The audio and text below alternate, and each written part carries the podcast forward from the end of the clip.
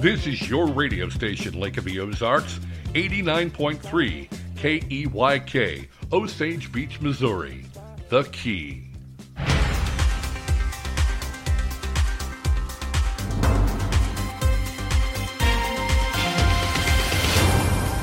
I'm Stacy Johnson, and this is your Lake Expo News Cut for Tuesday, February 15th.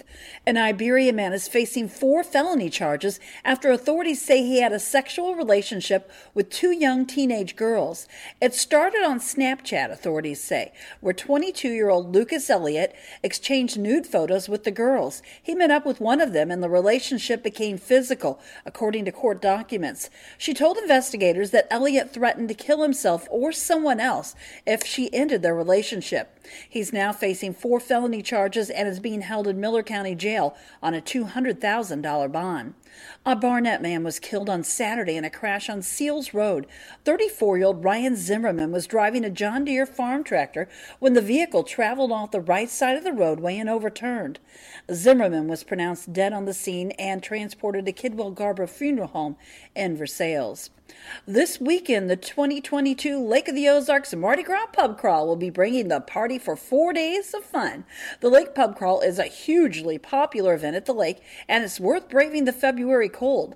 The party starts on Friday, February 18th, and ends on the 21st. For more information, it is available at LakePubCrawl.com. This has been your Lake Expo News Cut. All this news and more at LakeExpo.com. Lake news, events, boating, and the lake life, LakeExpo.com. Portions of the programming on Key Radio are made possible through a generous donation from LakeExpo.com. LakeExpo.com is a locally owned daily news website connecting residents, second homeowners, visitors, and the boating community to the Lake of the Ozarks. Lake Expo features real estate and boats for sale, upcoming events at the lake, and their exclusive boating club, X-Tow. Download the free Lake Expo app on the App Store and Google Play. LakeExpo.com, the lake's trusted news source.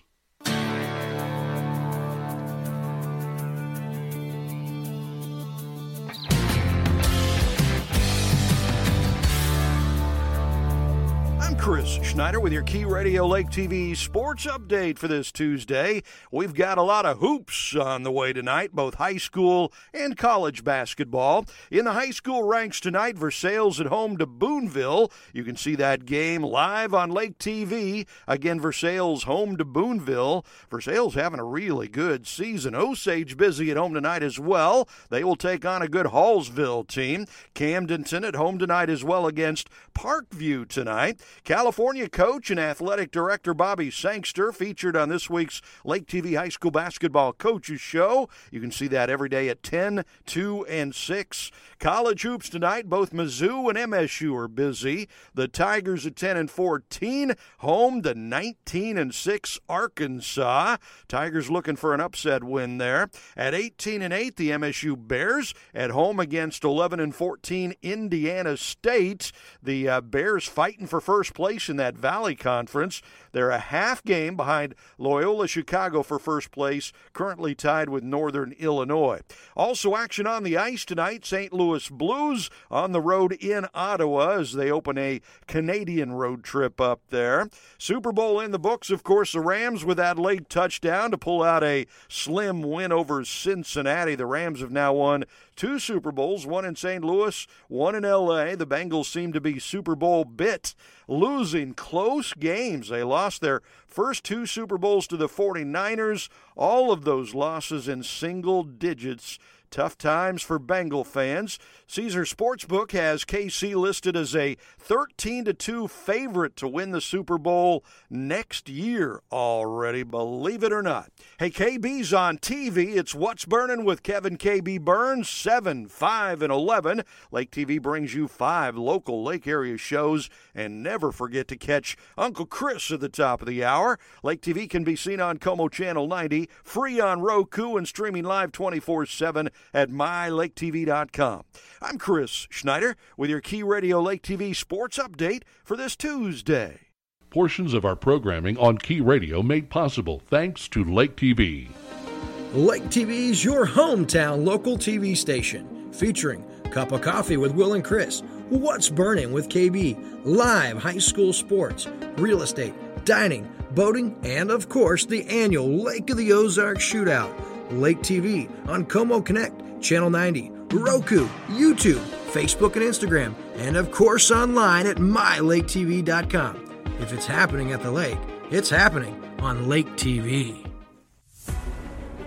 Join 89.3 The Key for the BS Nation, featuring Matt Burns and Ike Skelton. Bring in people who are influential in the community and focus mostly on state or local, and that's really what we wanted to do. Ike and Matt will address local and state issues and how they affect the lake area. It's up to the listener to take it in how they want to take it in. It's the BS Nation, Mondays and Saturdays at 10 a.m., 6 p.m., and 2 a.m. on 89.3 The Key.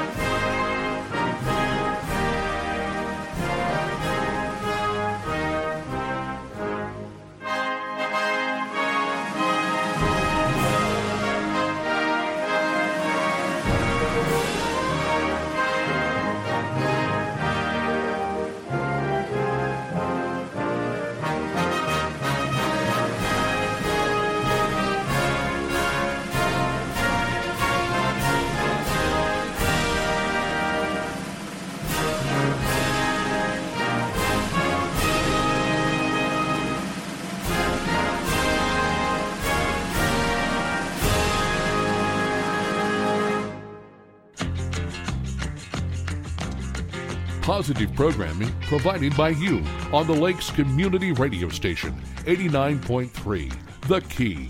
And good morning, it is 8:07. Thank you so much for joining us on a beautiful, beautiful Tuesday morning. This 15th day of February, 2022, 66 degrees, the expected high. 66 degrees, the expected high today, and a low tonight of around 51. We are 39 degrees, and guess what, folks? We've got some great weather. I ventured out last night, as I sometimes normally do, to take an opportunity to do a little grilling last night. I know it was a little on the chilly side, but you just got to take your cues when you can. You know, Mother Nature gives you. She serves up something nice. You definitely have to take full advantage of it. So I did. And I think there'll probably be a little bit more grilling since we're looking at some nice weather today, tomorrow, before we're back in the bottom of the bucket with more winter weather moving through on Thursday. We'll talk about that a little bit later on. Right now, we definitely want to get to our interview with our guest, Senator Mike Moon, who is joining us this morning on Key Radio. Senator, good morning to you, sir. Good morning. Thank you so much for taking the time to join us.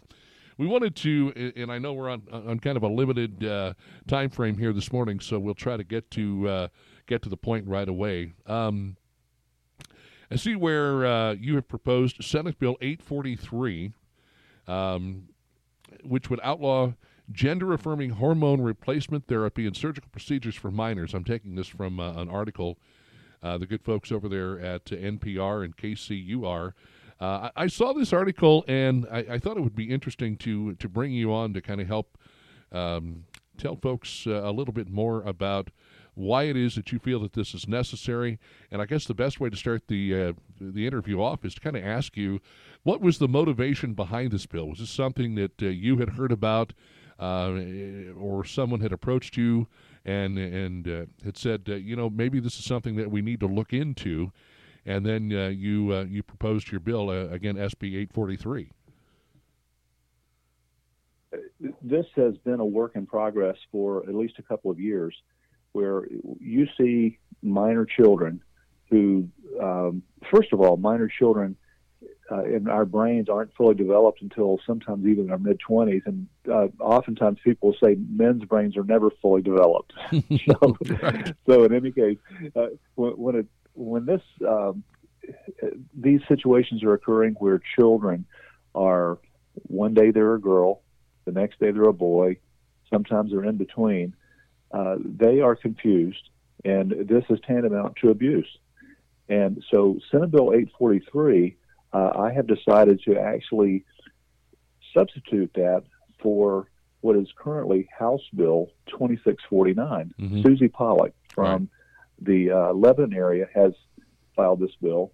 And this bill is called the SAFE Act. It stands for Save Adolescents from Experimentation. And the intent is to stop child abuse, because when you look at this is actually an abuse perpetrated upon children by sometimes their parents, sometimes by others perhaps. But what it will do is protect them from puberty blockers and gender reassignment surgery. And it will even go further to protect insurance companies. It will allow them to opt out of covering these types of procedures. So, and then another part of this is that a medical practitioner who prescribes or administers these treatments would have their medical license revoked.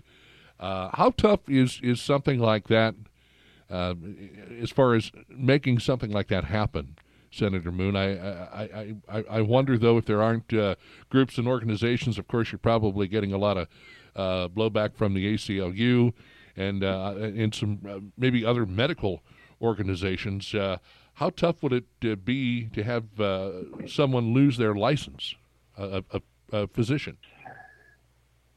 That will likely take some effort because there are steps taken to go before the medical boards, and so I think it'll take some effort to get that done, but hopefully it will open the eyes of these practitioners to let them know that, this is serious and we do mean business, and we hope that they will think twice before undertaking such a maneuver as gender reassignment.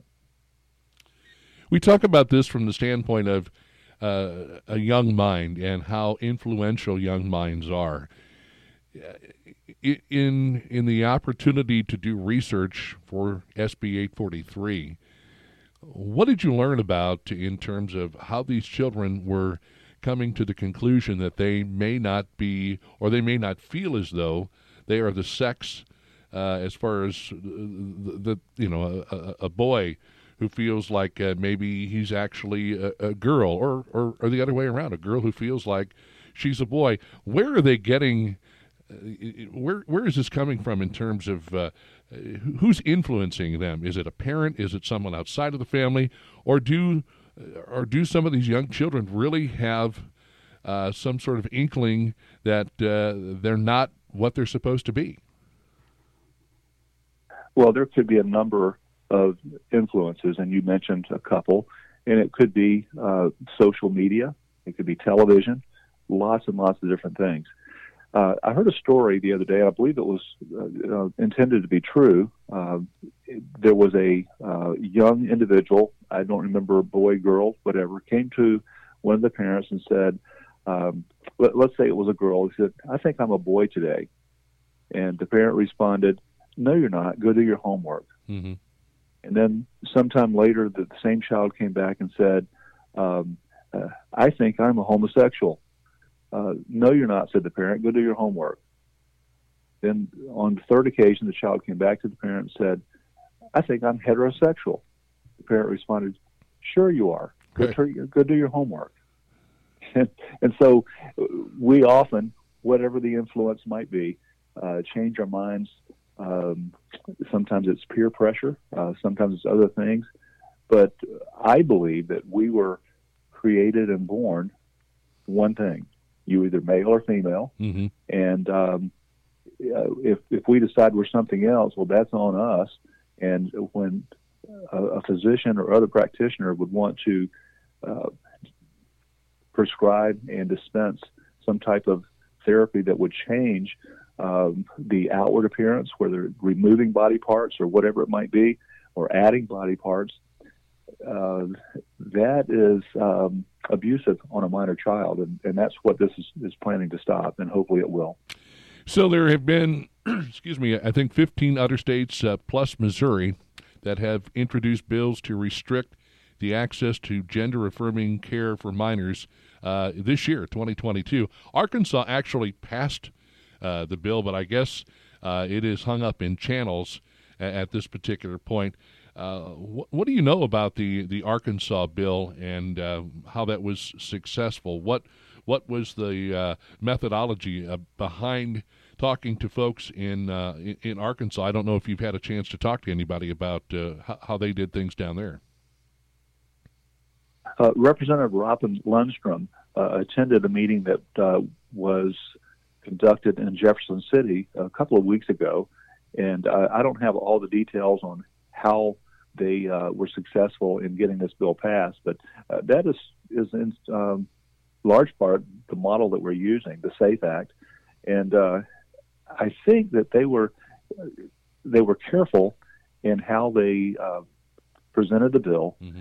And first of all, this is not against any particular belief system, as far as if you think as an adult, if you think that you are not the gender that you were born of as, then that's up to you. We're not trying to pigeonhole you and make you feel shame. But this particular bill is directed at child abuse.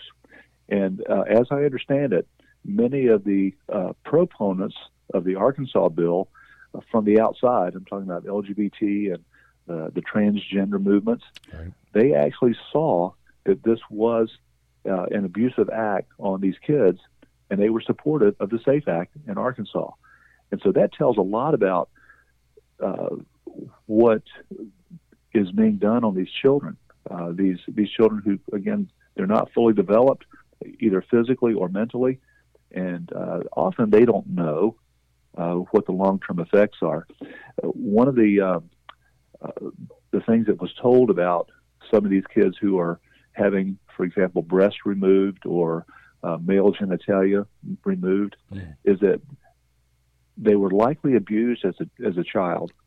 And often, this was unbeknownst to me, often people who are abused want to get rid of that memory. Mm-hmm. And so these young girls will often have their breasts removed. And of course, they think that now because of that, they want to be a male, or the boys want to have their genitalia removed, and so they're going to become a girl. Mm-hmm. And so if there were a way to nip this child abuse, the sexual abuse in the bud, that would probably take care of some of it, maybe not all of it.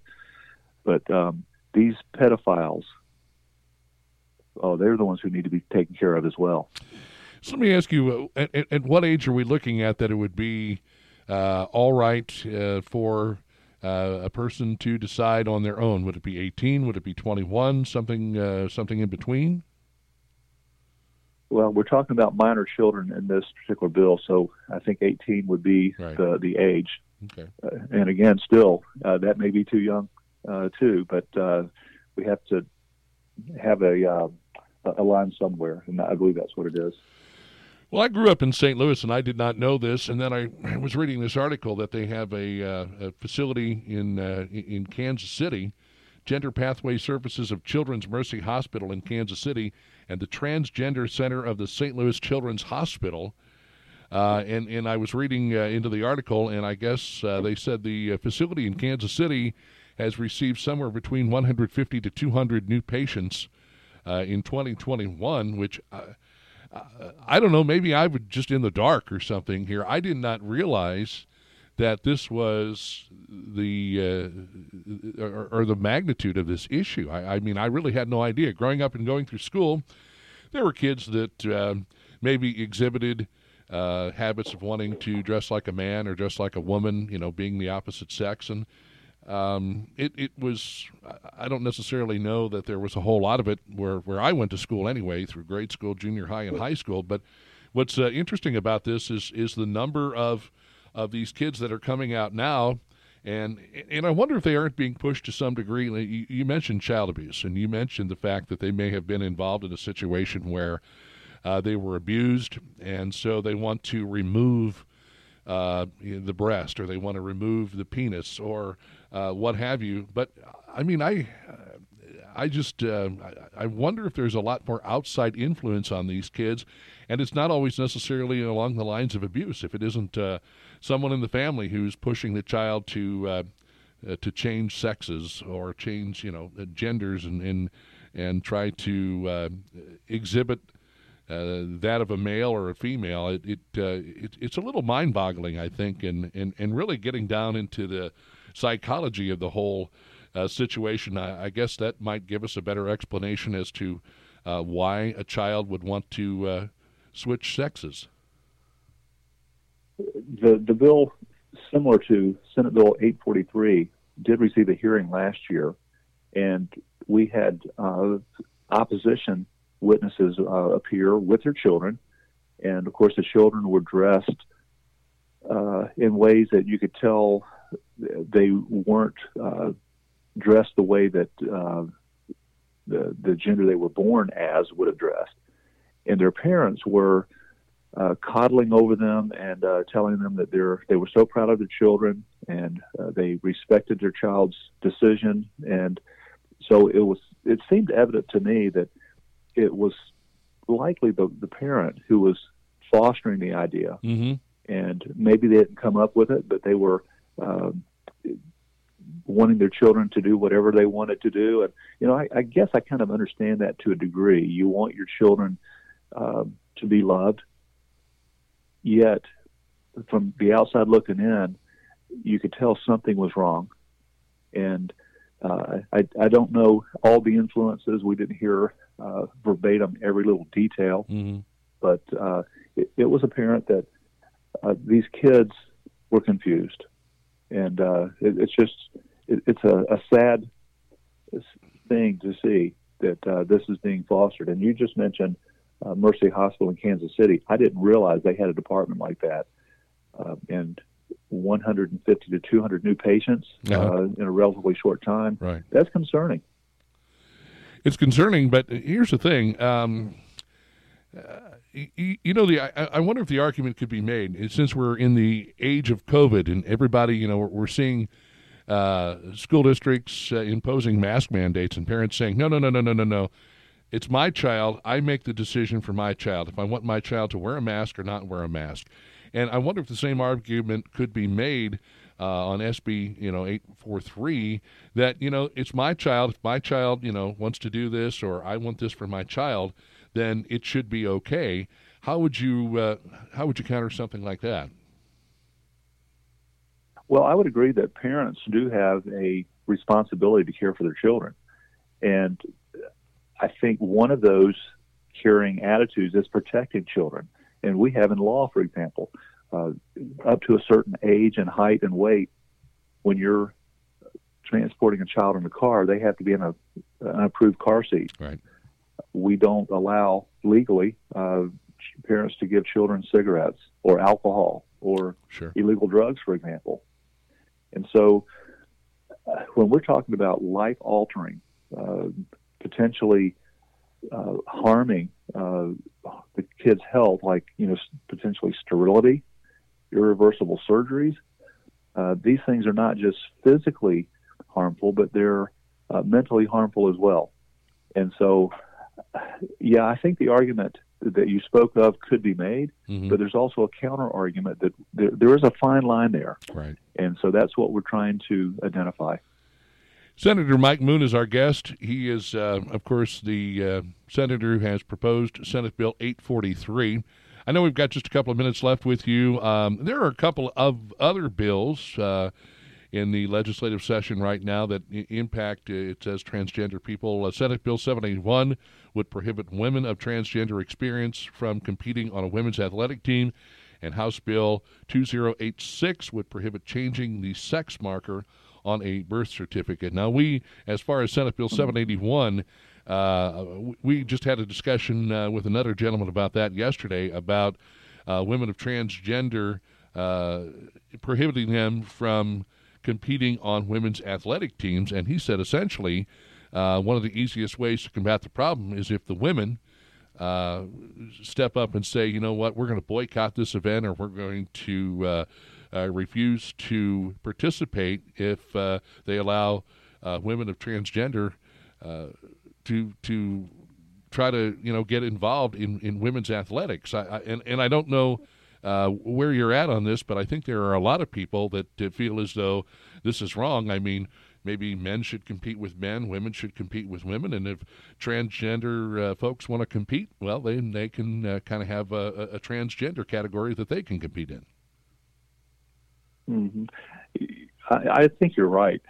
I believe that there are opportunities for them to compete. If they want to, they could. You know, we have co-ed sports. They've had those as long as I can remember. Sure. And that's where you have both men and women competing against each other. But I was a fair athlete when I was a kid, and I would hate to think that, well, maybe I should. Maybe I could call myself a woman today, and maybe I could win another trophy or two. Right. But that's not right. And I think that most people understand that. So you have to, I think any reasonable person would, I think, surmise that there's probably something going on in that brain of that person who believes that first they're a man. I think that was Leah Thomas. I'm not sure if that's the last name. That's correct. Right. Mm-hmm. The swimmer apparently still has male genitalia walking around nude in the women's locker room. Someone's not right about that. And then I'm calling him a he because he is a he, even though he calls himself Leah, is muscular and far advantaged in the swimming competitions and winning and setting records. Wait a minute. He's not setting women's records. He's setting a man's record, you know, in a group of women swimmers. So we're kidding ourselves, especially when the media tries to forward this stuff to say that, oh yes, this is great, new women's record shattered, mm-hmm. Or old record shattered. So I think you're right in that if these women would say, you know what, we've trained all our lives to compete, whether it's swimming or weightlifting or whatever it might be, and now we have this man come along and say he's one of us, or he's not. Let's just drop out. That would be great.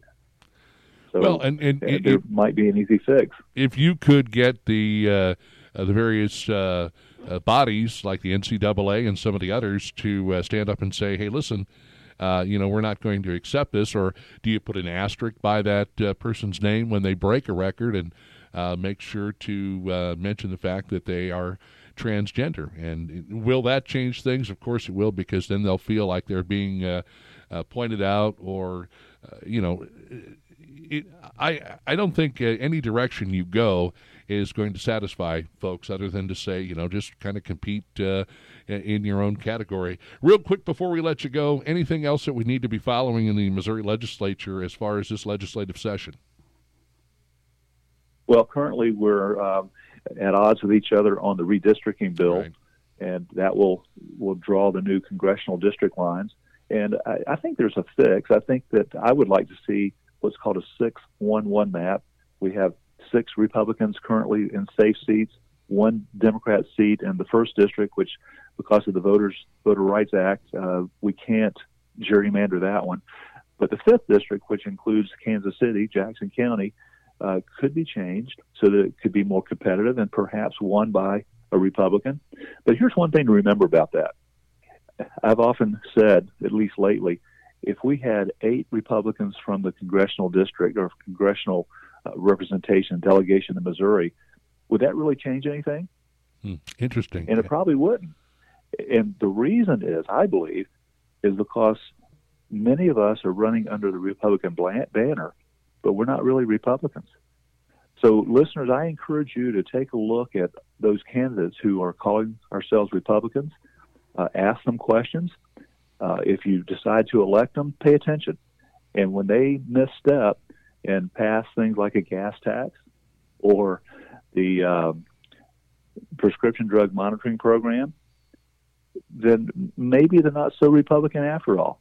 And you need to do your best to work against them to make sure they're not elected again. Yeah, PDNP reminds me of what my mom used to say to me.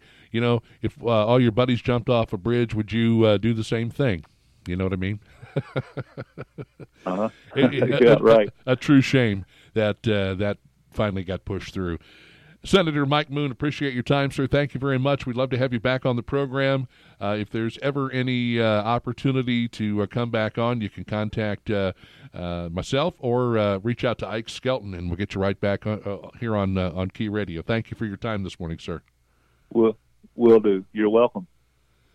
That is Senator Mike Moon, and, of course, it's SB 843, not 43, 843.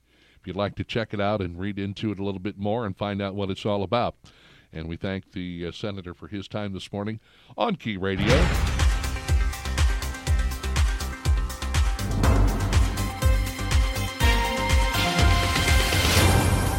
I'm Stacy Johnson, and this is your Lake Expo News Cut for Tuesday, February 15th. An Iberia man is facing 4 felony charges after authorities say he had a sexual relationship with 2 young teenage girls. It started on Snapchat, authorities say, where 22-year-old Lucas Elliott exchanged nude photos with the girls. He met up with one of them, and the relationship became physical, according to court documents. She told investigators that Elliott threatened to kill himself or someone else if she ended their relationship. He's now facing 4 felony charges and is being held in Miller County Jail on a $200,000 bond. A Barnett man was killed on Saturday in a crash on Seals Road. 34-year-old Ryan Zimmerman was driving a John Deere farm tractor when the vehicle traveled off the right side of the roadway and overturned. Zimmerman was pronounced dead on the scene and transported to Kidwell Garber Funeral Home in Versailles. This weekend, the 2022 Lake of the Ozarks Mardi Gras Pub Crawl will be bringing the party for 4 days of fun. The Lake Pub Crawl is a hugely popular event at the lake, and it's worth braving the February cold. The party starts on Friday, February 18th, and ends on the 21st. For more information, it is available at LakePubCrawl.com. This has been your Lake Expo News Cut. All this news and more at LakeExpo.com. Lake news, events, boating, and the lake life, LakeExpo.com. Programming on Key Radio made possible in part by Skelton Key & Lock. When you're locked out of your home, car, or business, every second counts. You need to be sure that the company you choose will answer the call and get to you as quickly as possible. Skelton Key & Lock offers reliable service, reasonable rates, and they're recommended by everyone. They can cut and program new keys and fobs. They can install new locks on your home, business, or rental property. If you can stick a key in it, chances are it can be serviced by Skelton Key & Lock, serving the entire lake area.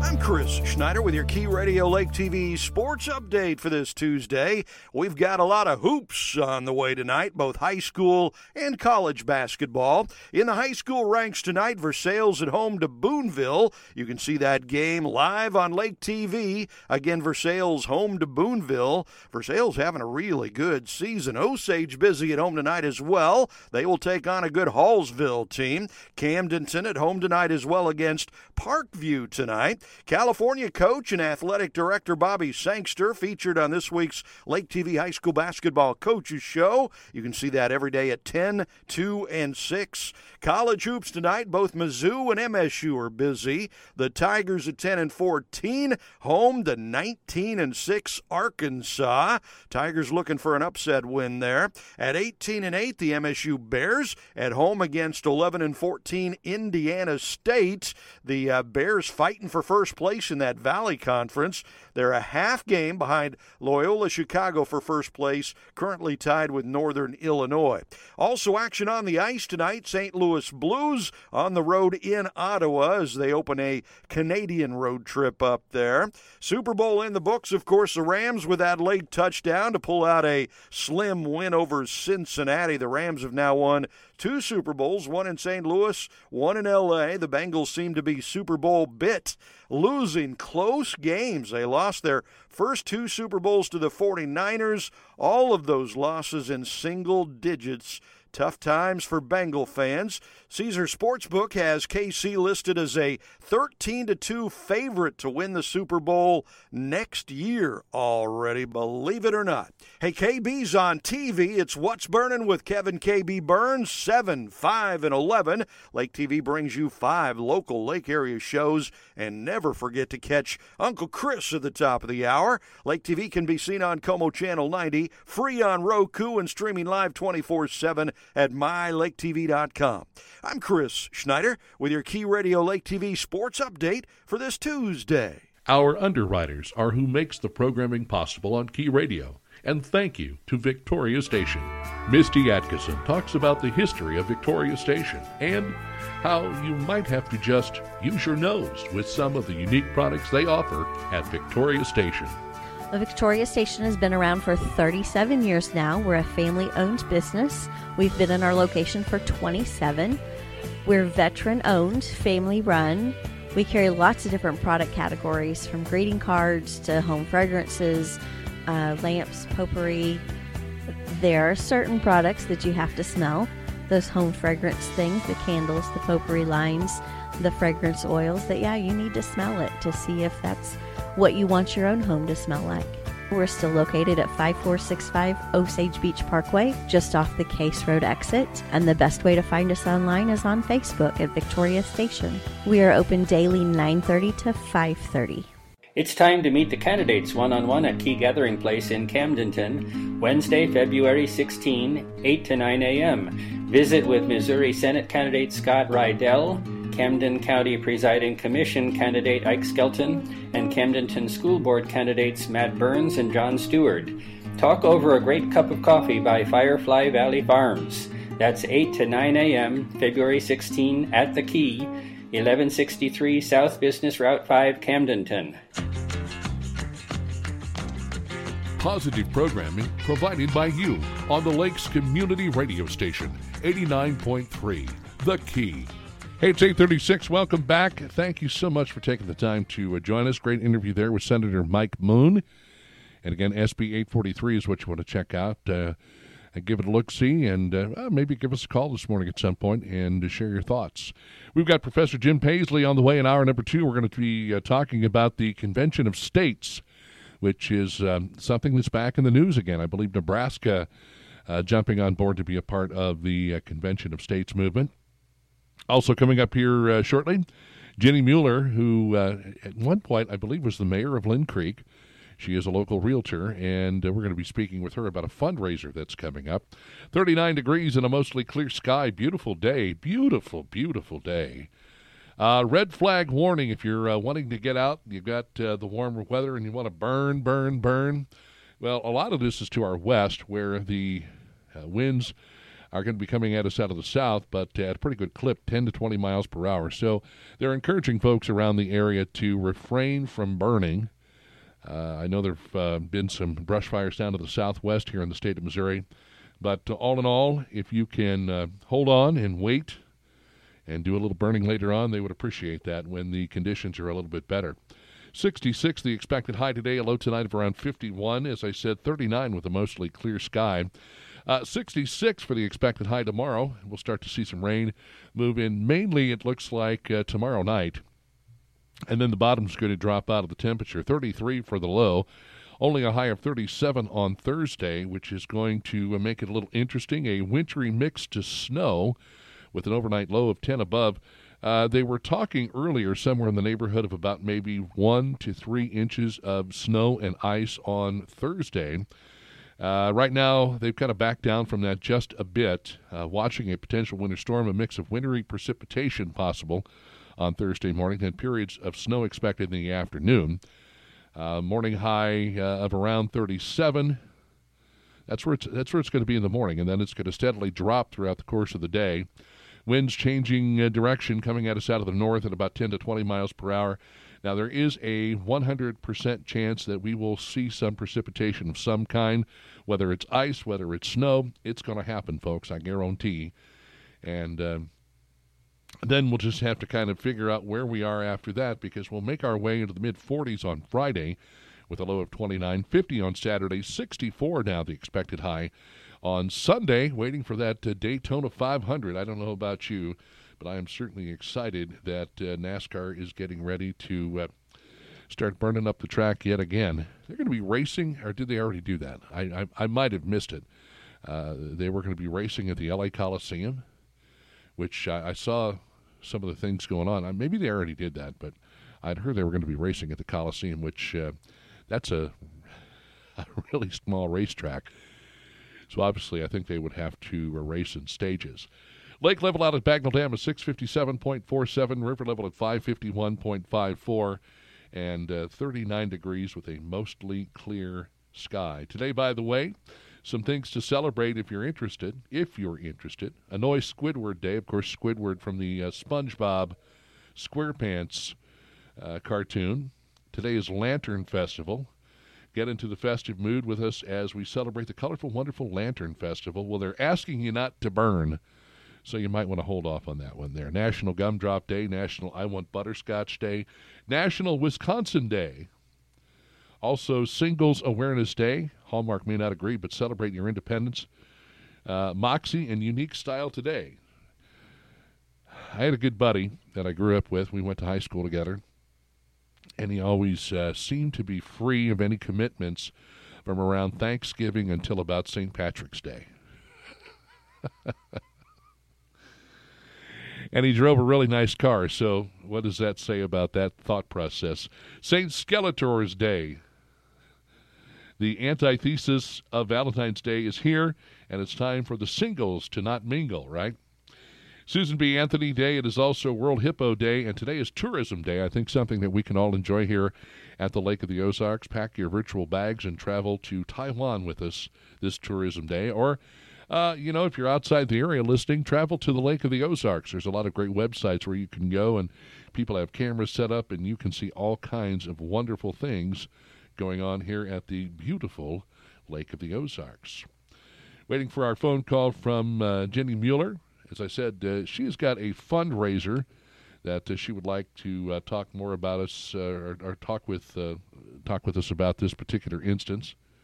As you can tell, I'm trying to multitask here, and it's not working out very well. We'll see just exactly where this is all going to end up when before it's all said and done. Yeah, that's pretty crazy. That certainly is. 8:42. Let's see here. I'm trying to, like I said, multitask, and it never works out very well. I will also mention that you might have heard the ad for coffee with the candidates and coffee tomorrow. That is going on from 8 until 9. Going on from 8 until 9 at the Key Gathering Place. So you can stop by, meet some of the candidates that are running for, Senate, presiding commissioner, and Camdenton School Board.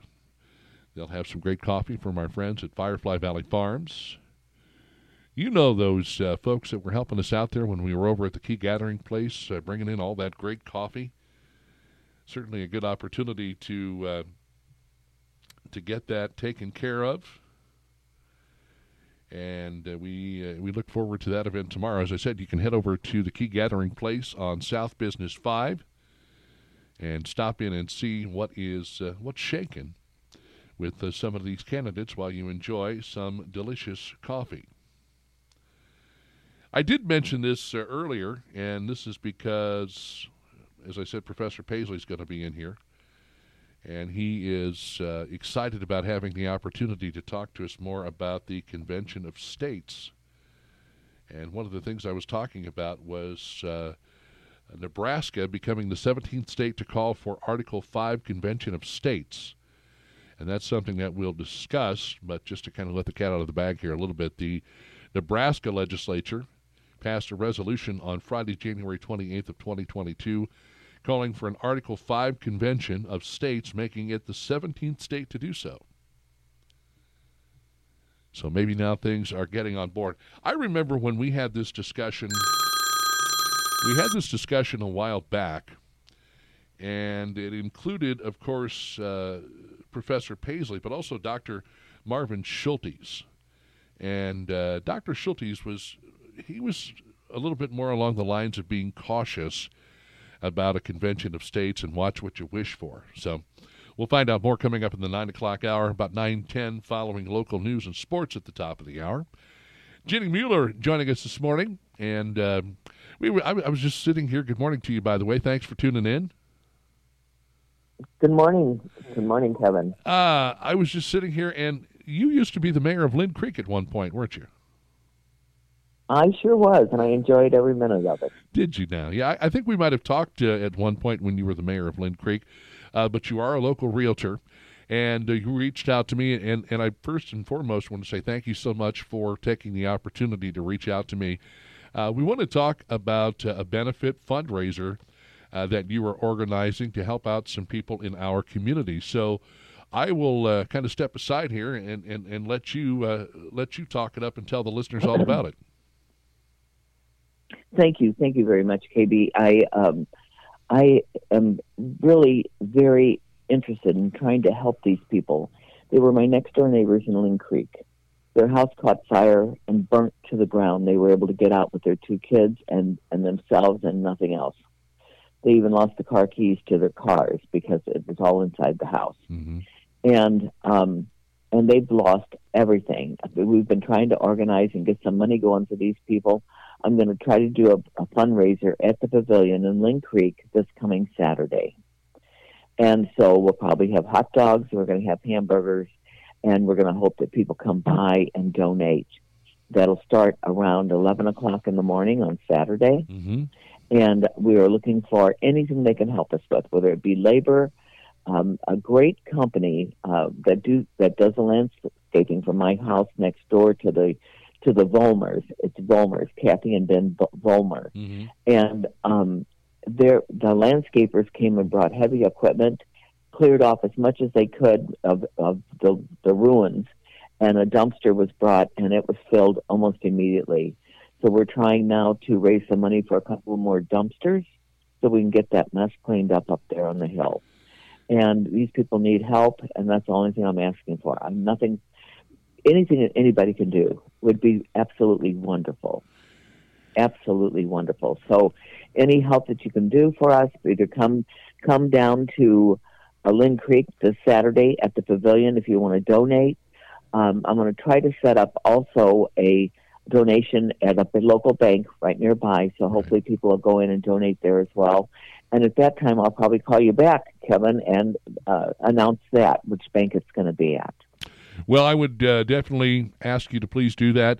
After being in a house fire back in 2012, we lost everything we had, and we know exactly, my wife and I and my son, we know exactly what it is like to go through a house fire and to lose any number of things. Fire doesn't discriminate. It just goes after everything, and if the fire doesn't get it, then sometimes if the fire department shows up, then the smoke and water damage will also be a huge issue. So I can relate directly to what these folks are going through and the importance of attending the event this weekend at the pavilion at the park in Linn Creek. Starts at 11 o'clock.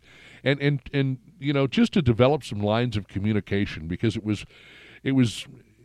I was just blown away by the community and the support that we received.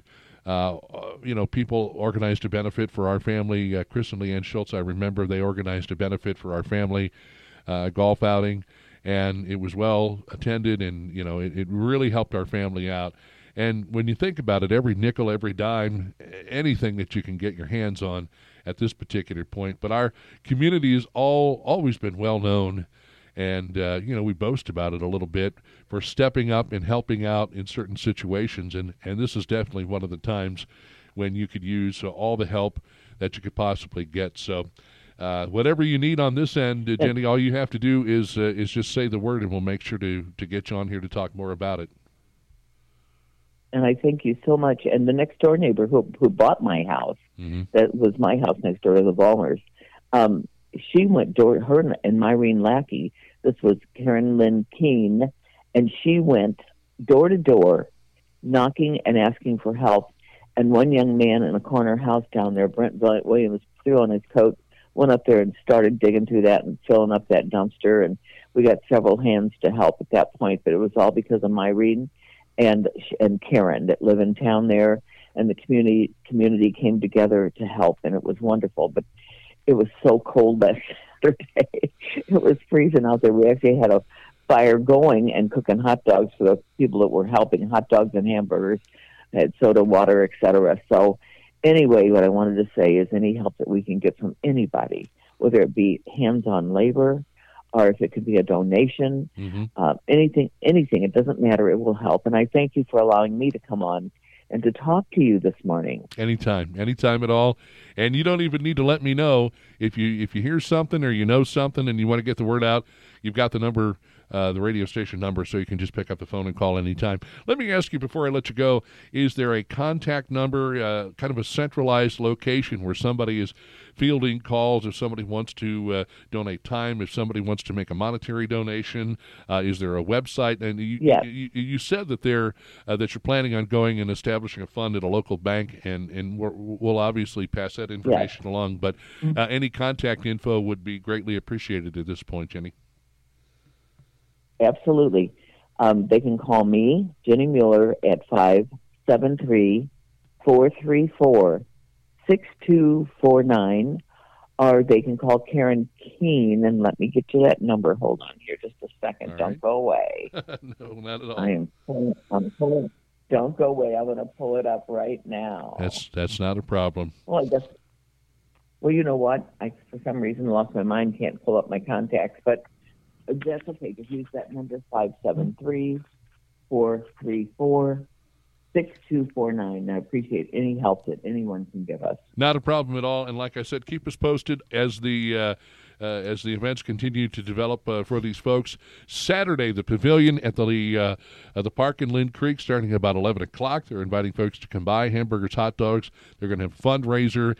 Anyone who might be able to help, they would greatly appreciate any help that they could get, whether it be monetary donations, whether it be actual physical labor, if there's clothes or things that you want to donate to the family. I'm sure that they would appreciate that as well. 573-434-6249, 434-6249. That is Ginny's direct number. And so we'll keep our eyes and ears open and put the word out to the community. And as things begin to take off, Ginny, just call us anytime and let us know what's going on. Thank you, Kevin. I appreciate you allowing us on the air to help these people. And I know our community will come together. Anytime at all. Thank you for the opportunity. We appreciate the phone call this morning. And as I said, after going through a house fire, after losing everything we owned in a house fire, it's kind of weird because then you start looking around for something. You know, you want a particular hat, or I had some nice jerseys, sports jerseys, and it's like, oh, I lost that in fire. And then there's always certain things that make you really paranoid when you think about it. And I mentioned one of those things earlier, and it was the fact that we aren't necessarily under it, but I think our local fire protection districts would appreciate it, considering the fact that we're going to have south winds today at about 10 to 20 miles per hour. Is don't burn, you know. Don't. I know. I got this small pile of leaves I want to burn. It'll be over. I'll be done with it in 5 minutes. Well, in 5 minutes, some embers or whatever can get away, land on your house, land on someone else's home, which is normally how it goes. And then you're like, oh, well, I didn't mean to do that. And of course you didn't mean to do it. Everybody understands and realizes that. But the point being is that a lot of times when I see people burning leaves and things, I'm just like, you get that little uneasy feeling because you're not sure where it's going to go, where it's going to end up. And then you see somebody like starting a bonfire out in their yard. Well, number one, you know, it's not supposed to be a regulation bonfire. It's, you know, you just burn the leaves. Don't burn any trash or anything along with that stuff. Or, you know, if you got a burn barrel, maybe that's a different story. But again, the key here is to just take that into consideration we know that we, you know, need to get our leaves burned or whatever we need to do there. But if you could just be patient, I think everything will eventually work out for one reason or another. All right, folks, guess what? We are getting close to the top of the hour, and we'll be talking with Professor Jim Paisley. I talked to him a little earlier about the fact that Nebraska has now thrown its hat into the ring, calling for this Article 5 Convention of the States. You remember when we used to have the conversation with yourself and Professor Paisley, or I'm Schultes. Sorry, Schultes, Dr. Schultes, and remember what Schultes always used to say, watch what you wish for. That's exactly right. Watch what you wish for. Yeah. Yep. Yep. Well, it may be happening. And I guess that's very true. That's very possible that, you know, it's kind of a double-edged sword when you think about it. It is, and we're going to talk about that. Yeah. So we'll address that. Did you have fun? You were down in Florida. I was, yeah. You look nice and tan. You look all nice and healthy. Drove down there, 2,700 miles round trip. I didn't kill the wife. You know, that's a long time in the car with your spouse. You know, what's that old joke? You put your dog and your wife in the trunk and come back a half an hour and find out who your real friend is. Yep. Yeah, I don't know that putting my wife in the trunk of the car would be very advisable in the first place. You have a hard time getting that woman in there. She would be kicking and screaming. You got that right. It's not because she can't fit in the trunk. It's because... she would beat the crap out of me trying to get her into the trunk. Exactly. She can throw a punch, man. Oh, yeah. She can really throw a punch. My money'd be on her. Yeah. And you have to sleep sometime. That's exactly it, see. And I was thinking about that. She's going to go visit her sister tonight, so I get carte blanche in the kitchen. Oh, boy. And so out came the catfish nuggets. Yeah. So we're doing the... I really wanted to throw something on the grill. But I don't necessarily know that grilled catfish. That just doesn't even sound good. No. Deep fried, that's much better. Deep fried. Yes. You bet. And so I'm going to try that tonight. It always works out well because it's just me and the cats. Yeah. And, you know, it's catfish, so they follow me around everywhere I go. Yeah, you'll have somebody to share with, that's for sure. That's absolutely true. But, no, I don't think that there would be any point in trying to put her in the trunk. And since we don't have any dogs, I don't know that it would all be the same thing. I would open up, if I was able to get her and the three cats in the trunk of the car and then open it up, it would be, there'd be cats flying out of there, and she'd be flying out of there. And would not be good. Yeah. So I don't even think we want to examine that possibility. And so you went down to Florida. Did you get to do any fishing while you were down there? No, we played tourist mainly, you know, but... I'll tell you what, it's interesting. Everything down there where we were at, we were in that Cape Coral, Fort Myers area. Right. There's one bridge to get to everything, and its traffic is unbelievable. You think the traffic bad here. I mean, we've got it made, folks. And, you know, it's every bit as pretty or prettier here. So it's always nice to come back to Lake of the Ozarks. Yeah, it's not such a bad place when you think about it. When you venture outside the Lake of the Ozarks and you get away and you see how the other half lives, well... the interesting thing is we've got it pretty well off. We're pretty well off here at the Lake of the Ozarks, I think. You know, and that's one of the things when I go on vacation, we'll maybe take a flight, go down to Mexico, something like that, and it's great. You know, you're by the ocean and everything, and you get to see all the cool stuff and meet all the cool people and eat a lot of good food. But once you get back, it's not a bad thing. Nothing better than your own bed. Yeah, for sure. That's very, very true. Yeah. Anything that really stood out on your trip this year? Anything that happened? Like you said, the food was good. Yeah. But technology challenged that I am, we learned a lot about, you know, you plug your phone in to get your GPS going. Right. And it's inevitable. I'm convinced that lady that talks to you on that is in a little room. And she gets out a beer and goes, watch this. If she says there's an alternative route, say no, because I know she was laughing half the time some of the roads she sent us on. Yeah. That's interesting because, and I'll have to remember that because that's a conversation I wanted to have with Bob Lynch from Missouri Department of Transportation. Mm-hmm. They put the expressway in here. Yeah. And how up to date is the GPS as far as finding your location? Now, I know... sometimes it takes several years to get everything all synced up. Mm-hmm. But in doing so, where do you come out? I mean, do you come out where you're supposed to come out? Because I know that the former radio station that I worked at, well, in that particular instance, we I typed it in just to see where it would send me, and it sent me about 3 miles down the road to the west. Yeah, yeah.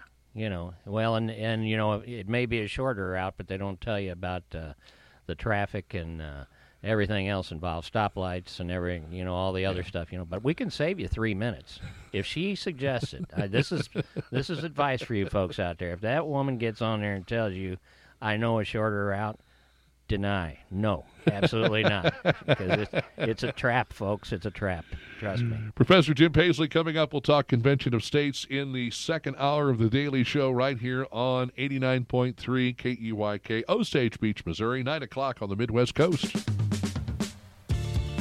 This is your radio station, Lake of the Ozarks, 89.3 KEYK, Osage Beach, Missouri, The Key.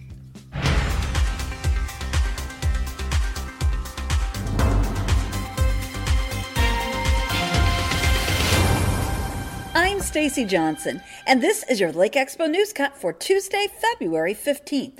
An Iberia man is facing 4 felony charges after authorities say he had a sexual relationship with 2 young teenage girls.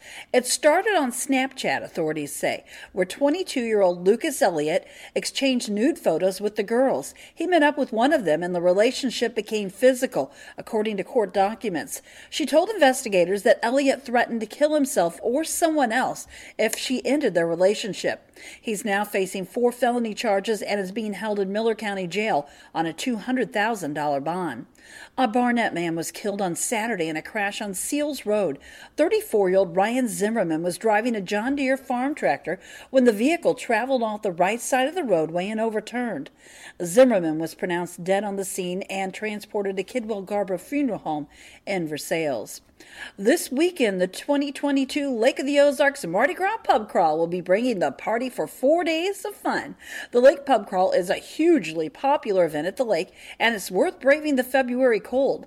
The party starts on Friday, February 18th, and ends on the 21st. For more information, it is available at LakePubCrawl.com. This has been your Lake Expo News Cut. All this news and more at LakeExpo.com. Lake news, events, boating, and the lake life, LakeExpo.com. Portions of the programming on Key Radio are made possible through a generous donation from LakeExpo.com. LakeExpo.com is a locally owned daily news website connecting residents, second homeowners, visitors, and the boating community to the Lake of the Ozarks. Lake Expo features real estate and boats for sale, upcoming events at the lake, and their exclusive boating club, X-Tow. Download the free Lake Expo app on the App Store and Google Play. LakeExpo.com, the lake's trusted news source.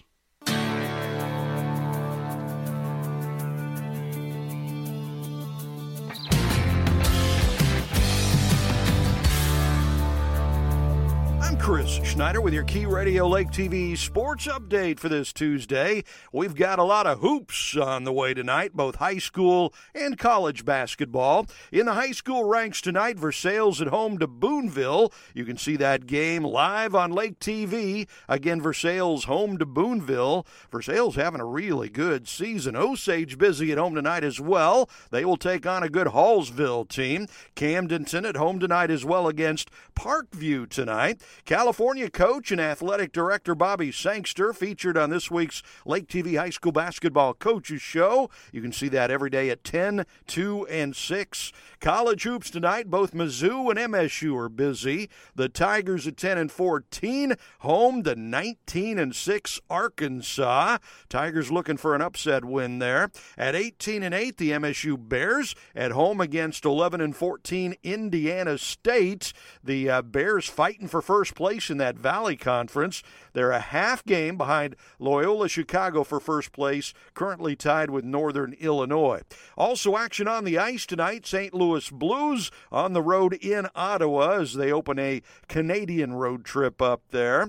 Super Bowl in the books, of course, the Rams with that late touchdown to pull out a slim win over Cincinnati. The Rams have now won two Super Bowls, one in St. Louis, one in L.A. The Bengals seem to be Super Bowl bit, losing close games. They lost their first two Super Bowls to the 49ers, all of those losses in single digits. Tough times for Bengal fans. Caesars Sportsbook has KC listed as a 13-2 favorite to win the Super Bowl next year already, believe it or not. Hey, KB's on TV. It's What's Burning with Kevin KB Burns, 7, 5, and 11. Lake TV brings you 5 local lake area shows, and never forget to catch Uncle Chris at the top of the hour. Lake TV can be seen on Como Channel 90, free on Roku, and streaming live 24/7. At MyLakeTV.com. I'm Chris Schneider with your Key Radio Lake TV Sports Update for this Tuesday. Portions of our programming on Key Radio made possible thanks to Lake TV. Lake TV is your hometown local TV station, featuring Cup of Coffee with Will and Chris, What's Burning with KB, live high school sports, real estate, dining, boating, and of course the annual Lake of the Ozarks Shootout. Lake TV on Como Connect, Channel 90, Roku, YouTube, Facebook, and Instagram, and of course online at MyLakeTV.com. If it's happening at the lake, it's happening on Lake TV. Join 89.3 The Key for the BS Nation, featuring Matt Burns and Ike Skelton. Bring in people who are influential in the community and focus mostly on state or local, and that's what we wanted to do. Ike and Matt will address local and state issues and how they affect the lake area. It's up to the listener to take it in how they want to take it in. It's the BS Nation, Mondays and Saturdays at 10 a.m., 6 p.m., and 2 a.m. on 89.3 The Key.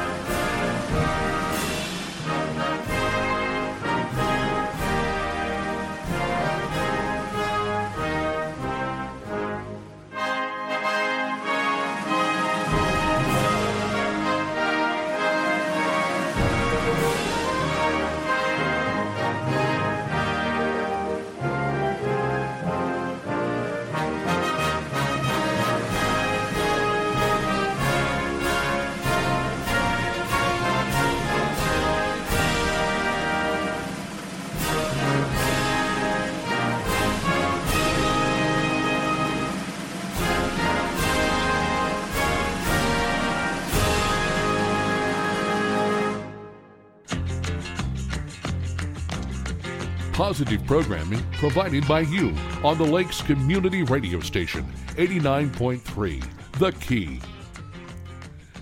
It's 9:07. Welcome back to our fun little program we call The Daily Show. It's something we've been doing now for a while, and we hope that you tell your friends and tell your neighbors. We can also use a content provider. There's a lot of people out there. You know, I've noticed over the years there are plenty of people that love to talk about what's going on at the lake and how they're going to fix it. I would say this is a great opportunity for you to become a content provider and jump on Key Radio. We've got a lot of local folks like the man sitting across from me here, Professor Jim Paisley. He has the True History Professor podcast on Key Radio. Ike Skelton, Matt Burns, Becky Jennings, Bradley Berg. Got a lot of local folks. And also folks that are in the area, John Williams, who does the Missouri Liberty Report.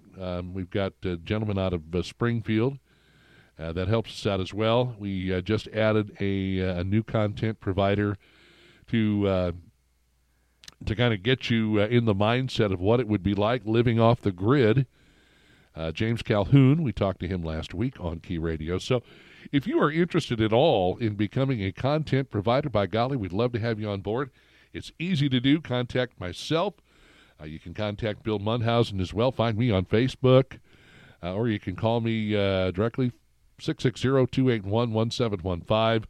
Or, of course, you can reach out to me, kbsfree65 at gmail.com, kbsfree65 at gmail.com. feel free to contact me anytime. 9:09, we are broadcasting live from the world headquarters of SRG Financial Advisors in this beautiful studio provided to us by Bill and Janice Lacasse. It's a great studio. It is. It's a fun place. That's awesome. 43 degrees in Osage Beach. How warm is it going to get today? Well, we hope to get up to at least 66 with an overnight low of 51. We'll do that again tomorrow, 66 the high. Not quite as warm for the overnight low tomorrow night. We'll dip down to 33. And then we do look at a wintry mix possible on Thursday, a wintry mix changing over to snow. Again, they were talking the possibility of about 1 to 3 inches of ice and snow. I don't think you're going to get, like an inch or two of ice, probably about maybe a tenth, two-tenths, three-tenths. And then that snow comes in, covers it over. You don't see it, and bang, zoom, you're sliding along the way there. However, they've taken that out of the forecast as of right now. It says, watching a potential winter storm, a mix of wintry precipitation in the morning, then periods of snow expected in the afternoon. So get out there today, get your bottled milk and your eggs and everything, and by golly, buy up some biscuits, because the last time we went through this mess, there were no biscuits to be found. That's not good. No. And so I went out and I got some biscuits and some nice sausage. So we'll probably do maybe biscuits and gravy on Wednesday for brunch or maybe for dinner. I like breakfast for supper. Yeah, that's good every now and again. Yeah. So we are at 43 degrees right now in beautiful downtown Osage Beach. What's cooking out at Bagnell Dam? Well, lake level at 657.45, not much of a change from last hour. And the river level steady at 551.54, so there you go. We've been lucky this year. 9:11 is our time. You better, yes, absolutely true, correct, 100%. And I was looking all the way ahead to March 1st. Well, we are going to see some temperatures in the upper 30s middle of next week, mid to upper 40s for the rest of the week, and looks like a start of close to 50 degrees on March 1st. So, yay. Yay. But you really can't bank on that. St. Paddy's Day just around the corner. Hot diggity. Yep. Yeah. Want to send a shout out to all the folks that are listening this morning over at the Camdenton shed for the Missouri Department of Transportation. Yay. Our MoDOT friends over there that listen and participate on this program. And so we look forward to having Bob Lynch back on Friday. And then as we get down the road a little bit, we start to pull some of the folks in from the Camdenton shed to talk about what's going on here locally with the Missouri Department of Transportation. 9:12, he is here. He is ready. And we are glad to have him. As a matter of fact, I wanted to make sure that we mentioned the fact that not only will he be in studio with us today here on Key Radio and The Daily Show, he will be on with me tomorrow as we do our filming to kick off a new week of shows at Lake TV. Can't wait. He is a regular guest on Lake TV as well, highly sought after, and I don't know why he keeps coming back and doing this for absolutely nothing. Hey. Must be a glutton for punishment. No, I enjoy the heck out of it, and I love it. It's, if you're a teacher for 27 years, this is my way of still getting to teach. I enjoy the heck out of it. And we love every bit of it. Yeah. So we're going to discuss the convention, Article 5, Convention of States. And interestingly enough, Nebraska has within the last couple of weeks decided that they want to jump on board too. Right. And you know what's so funny about this, KB, is this pops up every now and again. And what I think's fascinating is that there's actually been, over 30 states that have jumped on this bandwagon over the years. And what we're seeing right now, everybody's complaining about the federal government. I mean, and there's so many things they're complaining about. And everybody's like, you hear all the talk shows, well, is it going to lead to a revolution? And is it going to be a total, strike or blackouts or whatever? And it's interesting because this is an interesting twist on things that our founding fathers gave us. They knew ahead of time. They absolutely knew. Those people were brilliant. That somewhere down the road, this federal government was going to get out of control, and they wanted to make sure that the people themselves had some way of checking the power of this federal government and its bureaucracy. And what we're seeing now is because of all the issues with crime and immigration and the soccer moms, you know, raising hell at the schools and you name it. Now, all of a sudden, states that normally were sitting on the sidelines are jumping forward and saying, what can we do? And so that's exactly what happened here. On Friday, January the 28th, we saw the Nebraska legislature passed a resolution calling for an Article 5 Convention of States. And it made it the 17th state to actually have something passed by their legislature. Now, you know, a lot of people scratched their heads and thought, what is that? Because it's, you know, they've never done it before, but it's there. And so now people are saying, well, what is it?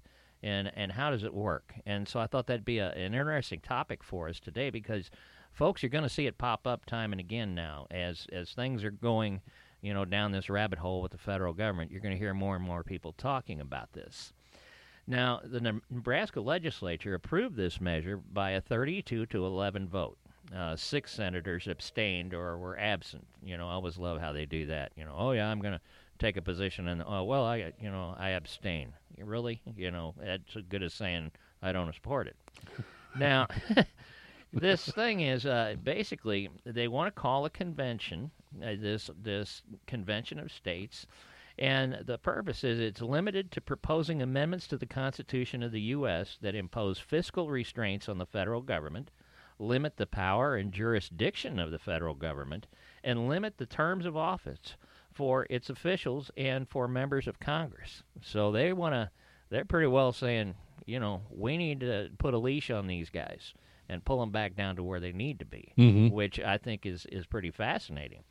Now, this application also comes with a 5-year sunset clause, which notes that the legislature will rescind the measure by 2027 if we can't get enough states together to pull this off. But they're saying, we're in. Our hat's in the ring if you guys decide to do it. Now, under Article 5 of the U.S. Constitution, and I'll just tell you what it says. It says state legislatures are permitted to call a convention to propose amendments to the nation's founding document, the Constitution, without the approval of Congress. 2/3 of the states, 34 states, are required for a convention to be called, and then once they get together, it takes 3/4 of the states, 38, to pass any amendment. Now, here's the big thing, folks. Right now, all the amendments to our Constitution have been done by Congress. What this is, our founding fathers, all the way back in 1789, said, we need to make sure that if this government gets out of control, rather than taking up arms and overthrowing the bunch, we'll turn around and do it legally. And they gave us a legal option to where we can turn around and pass an amendment to the Constitution, the states themselves, without Congress. I mean, and if this group comes together and they pass something, it's done. Mm-hmm. There's nothing Congress. It's not like they can appeal it or anything else. If the states come together and say this is what's going to happen, they're done. Pelosi and them just have to sit on their hands and watch it happen. So, which to me, I think is kind of fun. Well, here's the thing. This is how it's going to work. The only defense for Pelosi and Schumer and the likes of these people is to start name-calling. Start labeling people. Oh, absolutely. This is what they really want. This is what they truly want. This is how. And then, of course, the media will get on board. Oh, yeah. And but what people don't understand is when certain things happen, when they pass certain bills and these bills become legislation, it doesn't affect one group or another. It affects everybody across the board. And that's the thing that I wish more people would take the time to open their eyes. Absolutely. And realize that this legislation doesn't discriminate. It is specific to everyone. Right. And so, you know, why not take a little time to look into what they want to do here with the Convention of States? Right. And rather than just taking your cues from Pelosi or Schumer or whomever, do your research. Right. And, you know, and that's the other thing. You know, how many times have you and I sat here and talked about them wanting to you know, do a study of the snail darter or something like that. Right. You're thinking, I sent these people to the federal government, to Congress, and this is what they came up with. Exactly. This is what they're working on, you know. Well, in this case, you're talking the states would come together and say, no, here's the stuff we want to talk about. And actually, you know, put it out there and say, you know, if they won't do it, we will. And like I said, I find it fascinating that our founding fathers put this in there. I mean, these are people that, you know, had literally just taken up guns and overthrown a government. Mm-hmm. But what they did is they said, all right, let's give the states an option just in case this bunch gets out of control. And bear in mind, the thing that they're doing, our Constitution is written to keep the government in line. It's not written for you and me. You know, we're fine. It's those clowns up there, and you know, here's the guidelines, guys. Here's what you can and cannot do as a federal government. And so when they drafted this thing up, here's all the things that they allowed them to do, like passing taxes and, you know, declaring war and everything else.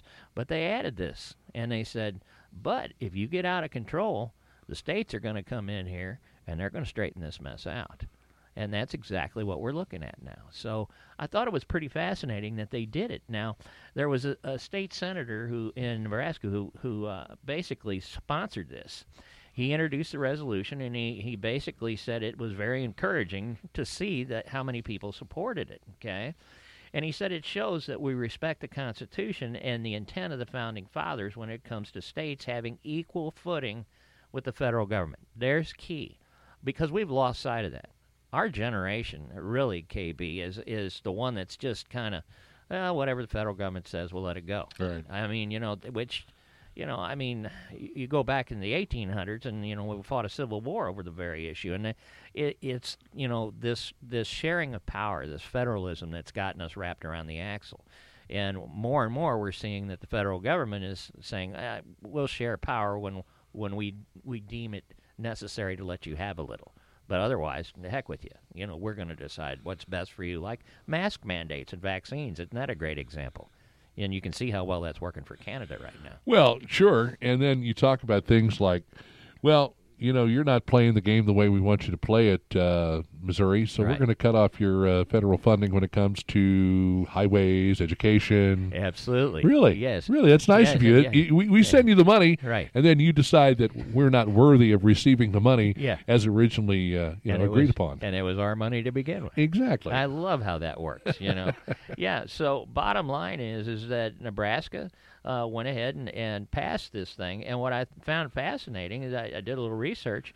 The week before, on Tuesday, the 25th, Wisconsin passed the same thing. So now, all of a sudden, you've got several states are saying, well, there's an idea.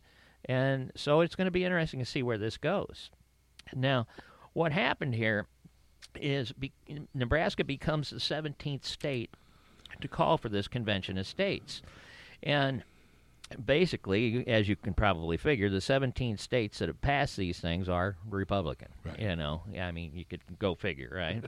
Now, there are 8 other states that have passed resolutions through their House or their Senate and haven't been able to get it all the way through, but they're on the table as well.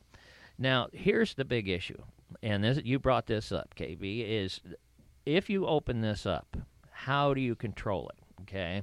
Because opponents to this have raised concerns about a runaway convention that could lead to all kinds of changes. Because when you open this up, I mean, you're starting from scratch. I mean, you could turn around and literally do away with the idea of having a House and a Senate and a Supreme Court and a president. You could just change the Constitution completely if you wanted to, which is kind of scary when you think about it.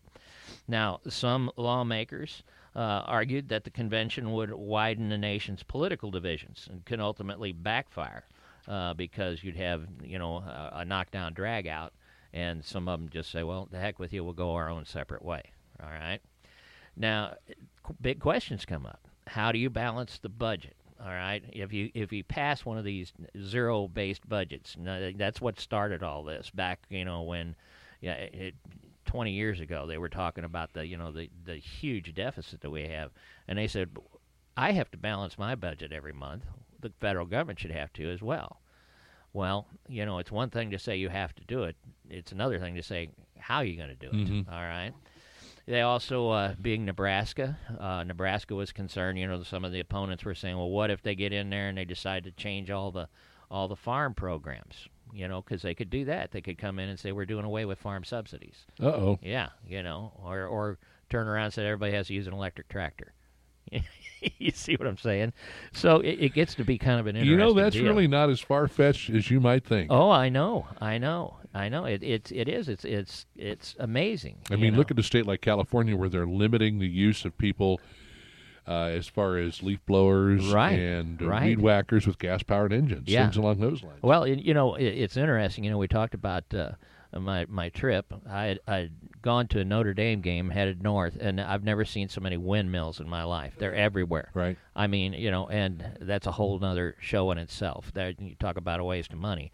But what I found interesting this time is you go south, they're putting in these big solar fields. And I mean not just a little field. I mean, as far as the eye can see in every direction are these dang solar panels all over everything. Right. And I'm thinking, all right, but... and then you get passed by a Tesla electric car.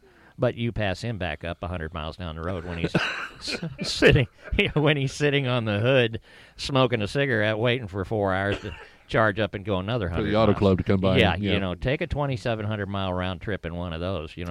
I'd still be sitting in a parking lot in Tupelo, Mississippi, waiting for my car to charge up, I mean, we like I say, we could go a whole nother route there, right?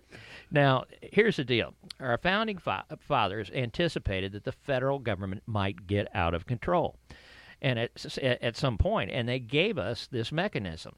Now, again, some legal experts say that unless a constitutional convention is called to deal with a specific issue, it could be a runaway convention. In other words, if you're going to call it, say the whole purpose of it is to submit an amendment to balance the budget or submit an amendment to do away with vaccine mandates, whatever it might be.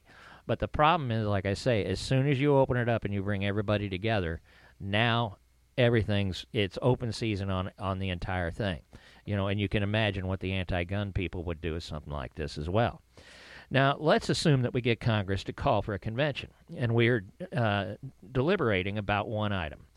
Maybe that would stick. But how can you be confident that once you open the door to a constitutional convention, even if for one narrow amendment, that it won't become a runaway convention? That's what Steve Hayward, a visiting scholar from the University of Colorado at Boulder, was talking about. He's saying, and you know how it is right now, they'll submit a bill, to study this nail darter, and the next thing you know, it's got, $42 billion for, electric widgets or something, for the environment. So that's a problem.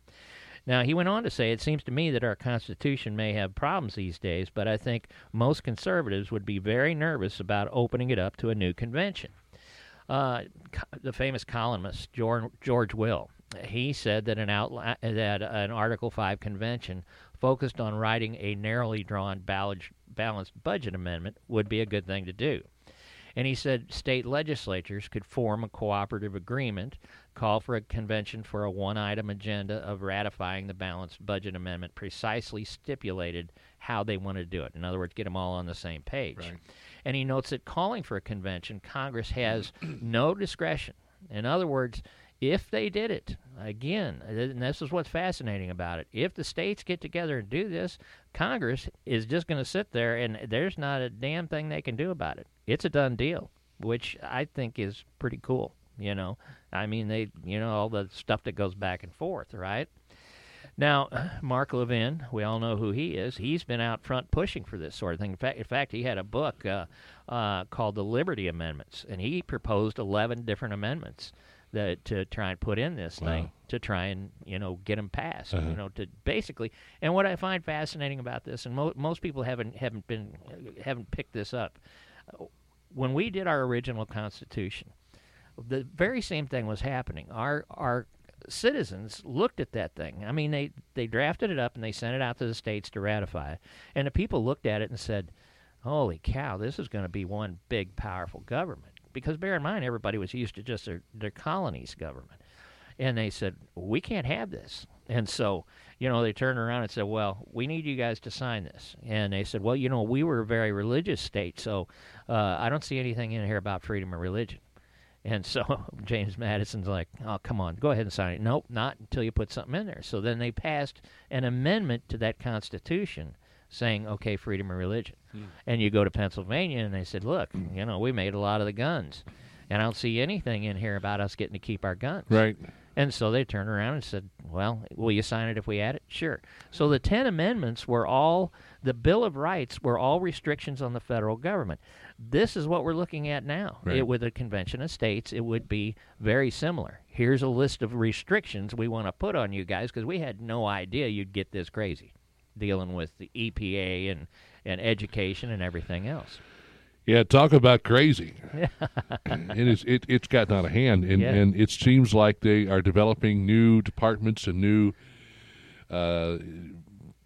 putting people in that aren't elected officials that are making decisions for you and me and everybody else. Right. I was watching the news the other day. They released the press with the I forget Blinken or whoever, and he said, and we've created a position of chairman of, and he looks around the room and he goes, I'm missing my pages here. I don't know what he didn't even know what it was. He had to stop in the middle of it, and I thought, really, you're creating something else, and you're giving a speech to the world. Don't you think you ought to have the pages in front of you?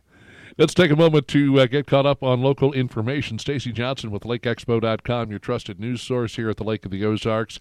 And Chris Schneider with Lake TV. Uncle Chris providing us with sports on Key Radio and The Daily Show. We're back after this with more on the Convention of States with Professor Jim Paisley.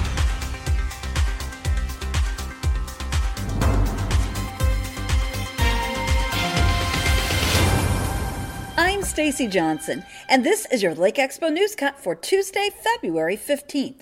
An Iberia man is facing 4 felony charges after authorities say he had a sexual relationship with 2 young teenage girls.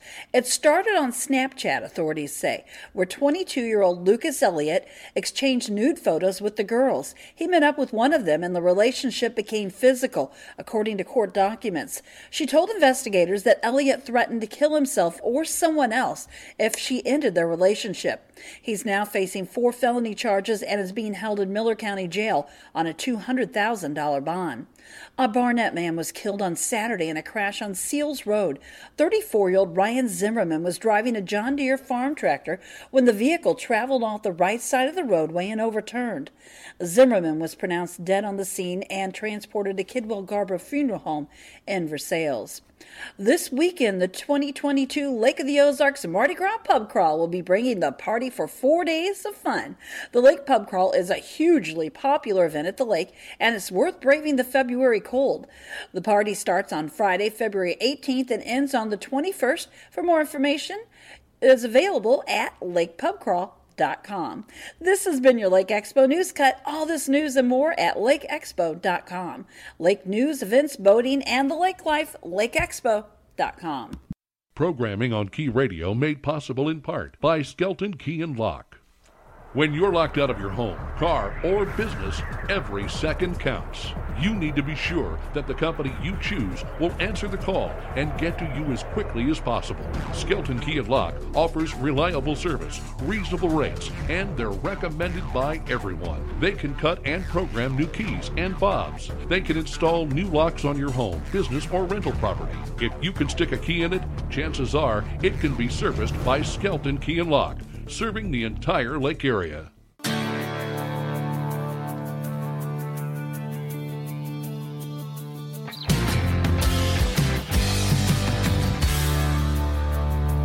I'm Chris Schneider with your Key Radio Lake TV sports update for this Tuesday. We've got a lot of hoops on the way tonight, both high school and college basketball. In the high school ranks tonight, Versailles at home to Boonville. You can see that game live on Lake TV. Again, Versailles home to Boonville. Versailles having a really good season. Osage busy at home tonight as well. They will take on a good Hallsville team. Camdenton at home tonight as well against Parkview tonight. California coach and athletic director Bobby Sankster featured on this week's Lake TV High School Basketball Coaches Show. You can see that every day at 10, 2, and 6. College hoops tonight, both Mizzou and MSU are busy. The Tigers at 10 and 14, home to 19 and 6 Arkansas. Tigers looking for an upset win there. At 18 and 8, the MSU Bears at home against 11 and 14 Indiana State. The Bears fighting for first place place in that Valley Conference. They're a half game behind Loyola Chicago for first place, currently tied with Northern Illinois. Also action on the ice tonight, St. Louis Blues on the road in Ottawa as they open a Canadian road trip up there.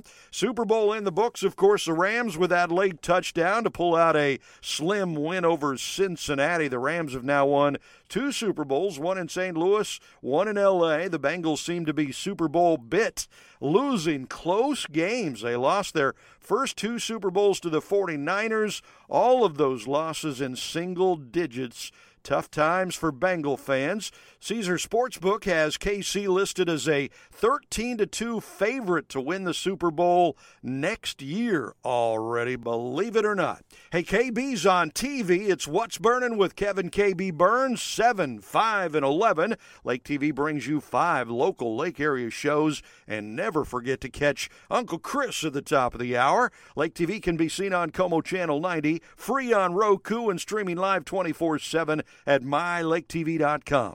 I'm Chris Schneider with your Key Radio Lake TV Sports Update for this Tuesday. Our underwriters are who makes the programming possible on Key Radio, and thank you to Victoria Station. Misty Atkinson talks about the history of Victoria Station and how you might have to just use your nose with some of the unique products they offer at Victoria Station. The Victoria Station has been around for 37 years now. We're a family-owned business. We've been in our location for 27. We're veteran-owned, family-run. We carry lots of different product categories, from greeting cards to home fragrances, lamps, potpourri. There are certain products that you have to smell. Those home fragrance things, the candles, the potpourri lines, the fragrance oils, that, yeah, you need to smell it to see if that's what you want your own home to smell like.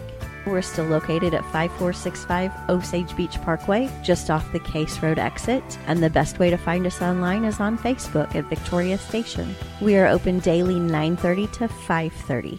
It's time to meet the candidates one-on-one at Key Gathering Place in Camdenton, Wednesday, February 16, 8 to 9 a.m. Visit with Missouri Senate candidate Scott Rydell, Camden County Presiding Commission candidate Ike Skelton, and Camdenton School Board candidates Matt Burns and John Stewart. Talk over a great cup of coffee by Firefly Valley Farms. That's 8 to 9 a.m., February 16, at the Key, 1163 South Business Route 5, Camdenton.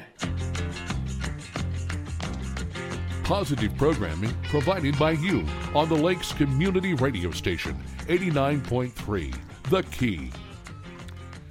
9:36, and we are at 48 degrees. Come on down and join us here at the world headquarters of SRG Financial Advisors. This is such a cool studio. It is. I love this studio. It 48 is. Degrees, and we are looking for a high today of about 66 before it is all said and done. Dang. 66 degrees today. How about a high of 66 tomorrow, and then the bottom drops out. We'll only get up to about 37 for Thursday, maybe some ice and snow. Mid-40s on Friday, low 50s on Saturday, and 64 degrees again on Sunday. That's what they're calling for at this point. Yay. As we prepare for the Daytona 500. Looking forward to NASCAR. They really don't get that much time off. I mean, they wrap up their season in like, is it November? Yeah. And then they're back at it again. They have they've got things backwards, as everybody thinks. Yeah. They put their Super Bowl first, right, and then race throughout the rest of the year. But I don't think it, And then they've gotten down to this stage racing, which some people like, some people don't. Yeah, you get a stage win, you can get 2 stage wins, or and then if you win the third stage, that essentially means you've won the race. But right. It's different how they're doing it now. They're looking at, and I think this year, what do we've got? The car of the future. Really? That's coming in, yes. Going to be electric? Pretty soon, I think it will be, which will be fun because now what do you do? Do you plug it in? I think it would be, hard to say that you can sit there for an hour. It would be like, like a rain delay in NASCAR. That right. It makes you just want to pull your hair out. And so, that... you can't really sit there and plug them in. So I would think that you'd have to have the lithium batteries charged up and that will be part of the pit crew now when they come out to change the tires. And, you know, they get the gunk off the front of the grill, and they pull one of the pieces off the windshield, you know, to get you the clean windshield. Right. And then there'll be somebody that has to go in the front or the back of the car and put the lithium battery in there. And how much time will that add to a pit stop? Because those drivers already go nuts when they're in there for 13, 14 seconds. Yeah. It'll make it interesting, won't it? Oh, I would imagine so. Professor Jim Paisley is here, and we are talking about the Convention of States, which we're halfway home. You need 34 states, and there's 17 now, right? Right. And that's what's kind of interesting too, is that, you know, like I say, Mark Levin had his book. He talked about these amendments, and he was just like the rest of them: balanced budget, term limits for Congress and the Supreme Court. Ability of states to nullify federal laws with a two-thirds majority. A lot of interesting ideas, okay? Another group, the Citizens for Self-Government Governance, headed by one of the founders of the Tea Party, a guy by the name of Mark Meckler. He came out and said a convention of states needs to be called to ensure that we're able to debate and impose a complete package of restraints on the misuse of power by all branches of the federal government. And again, what I find fascinating is this is exactly what the Bill of Rights was. It was a list of restraints on the federal government. And our founding fathers gave us a way to do this. And I think it's great now that we've got these states doing this. Now, we actually have 29 states so far, of which Missouri is one of them, that support a convention of states. 29 of them have said, yeah, we would do it, all right? The 17 are the ones that actually have a resolution that's been passed. Right. But, you know, and Missouri is one of them. Although 32 states had initially passed resolution calling for a constitutional convention, they've since expired. Like I say, it's been going on for like 20 years. But you had 32 of them that were willing to do it. So if they can get enough initiative behind this again, it won't be very long, and you can get enough together to make it pass, okay? Now, understand that most of the states joining the movement way back when, pushing for the balanced budget amendment, that initiative, you know, kind of died on the vine because they never got it done, and their resolutions expired. So they're out there, folks. It's just a matter of getting them all fired up again, and you know, thanks to Biden and the current administration, they're doing a great job at doing just that. They're the best promoters that this has. Now, what's interesting is you got to have two-thirds of the states to apply. So that number is 34 states. With Nebraska and Wisconsin, that gives us 17 right now that are on the books. Tomorrow they could go. But like I say, there's plenty of them out there that, yeah, we'll jump back on this bandwagon as soon as we can see that everybody wants to do it. Now, what's interesting is this kind of an assembly, like I say, has never been called before. It's getting this new push. And you can find both liberals and conservatives who think it's a terrible idea. You can also find people on both sides who see it as the best solution to fix the problem without having to take up arms, okay? But there are some huge problems, and I'll just share them with you, okay? The document itself, this Article 5, gives no indication about how to call for or run a constitutional convention. Doesn't say, you know, it just says you can do it, folks. And when they're left it up to the states to decide how. Now, Congress in the past has periodically tried to fill those details in, but they couldn't agree on anything. You know, they can't agree on where to go to lunch, for God's sakes, you know, so go figure. And that was between 1973 and 92. Now, so what does it mean? It means there are a ton of questions, okay? Can the state's convention calls expire, okay? Some are decades old. How similar does their wording have to be? You know, some of them would say we want a zero-based budget, and the other one says we want to budget restrictions. Well, they don't say the exact same thing, so you know how Congress and everybody are. It's got to say the exact same thing to make it work. So they'd have to get together somehow and make the amendment worded exactly the same. Mm-hmm. Okay?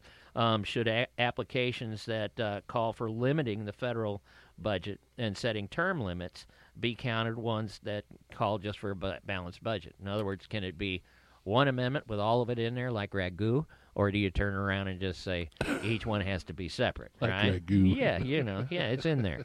Now, what would the composition of the convention be? I mean, who goes?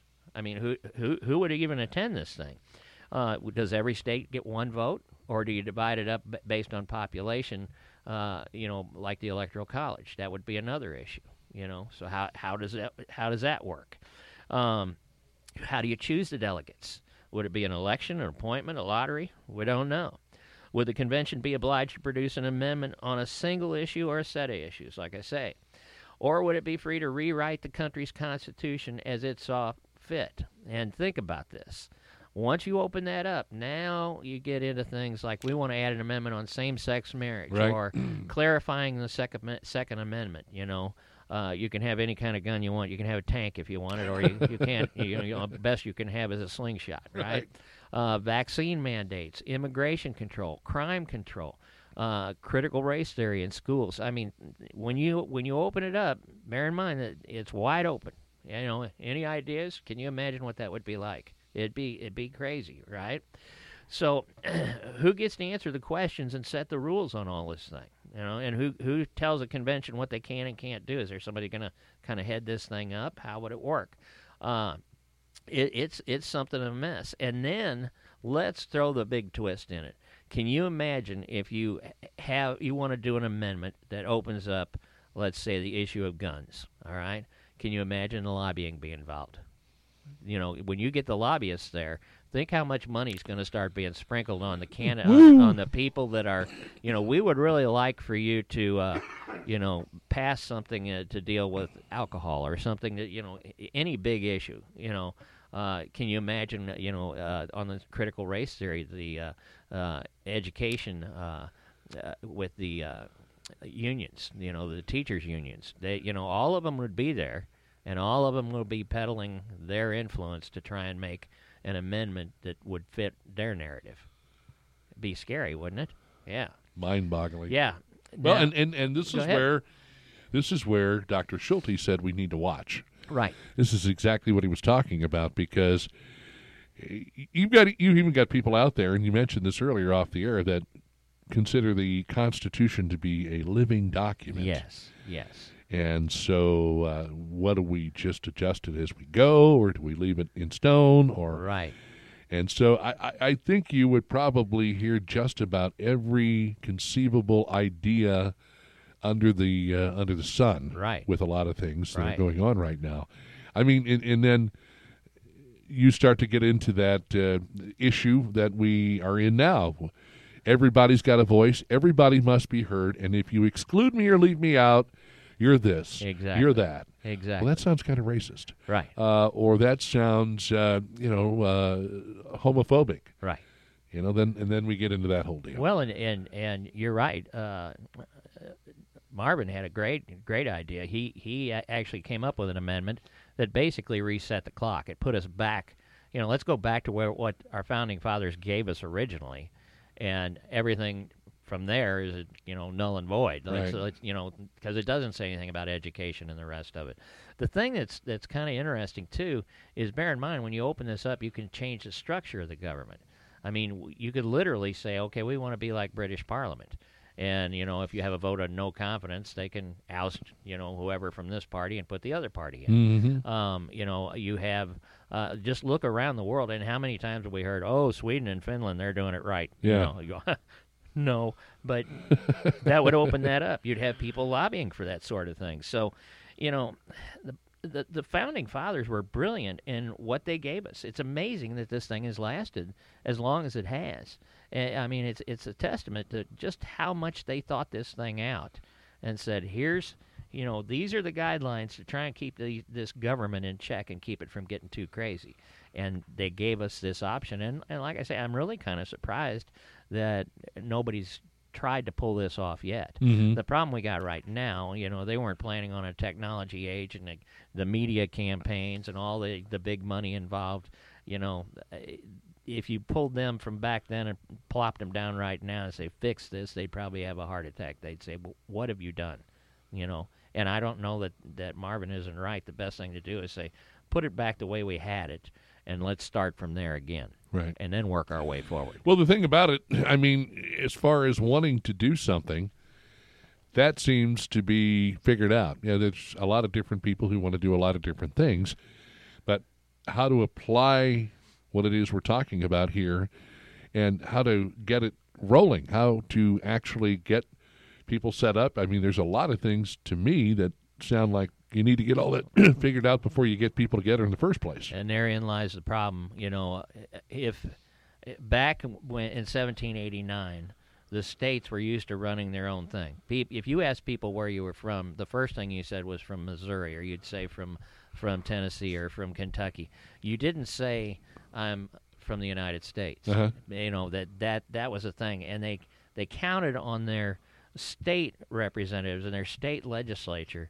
to really run their day-to-day lives. The federal government, you know, that's something else. That federal government's there just simply, you know, for the purpose of coining money and running a post office and then dealing with foreign affairs.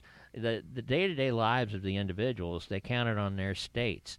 The problem we have today is I don't know that we have enough confidence in our states to pull something like this off, because the bureaucracy is every bit as screwed up at the state level as it is at the federal level. Absolutely, and, you know, like I say, you know, we kid about the feds can't even decide where to go to lunch. You know, go up and sit in on a legislative, you know, session in any of these states right now, and listen to them. I mean, it's like, and they're striving to get to be the federal level, you know, and so that's the problem. We need some level-headed people at the state level in each state to sit down and say, look, let's try and get something done instead of just having an eternal debate and spending money. This is the second time that they've had to hold up on redistricting on the map. Yes, exactly. So that's a great example, KB, is if you can't get something like that done, can you imagine opening up the Constitution and say, what kind of government do you think we ought to have? And what do we ought to do? What should we really do about education? Well, and then I wonder about things like, you know, we can't quite come to an agreement. You know, people start compromising, right? And then, do you really get what you want out of the deal, or have you opened a can of worms, and now you've got something completely and totally different? And I tell you, no pun intended, but they will be gunning for the Second Amendment. Oh, absolutely, big time, absolutely, big time. Yep. You know, and, you know, think about opening up that whole can of worms with freedom of speech right now. Yes. Think about things like search and seizure with what we have now with the NSA and everything, and, you know, your phones and everything. I mean, it just, every one of the issues that you could bring up is going to create just a huge debate. Right. And therein lies the biggest problem. Is trying to figure out. You know, I guess my biggest thing is I'm in favor of this, not because I think they'll get something done. They won't. I'll go ahead and say that if they call for a convention of states, they'll never get it done because of the very bureaucracy that's crippled the federal government. But what they will do, and this is why I'm in favor of it, is it shows that there'd be 34 states are saying, you guys are screwing up.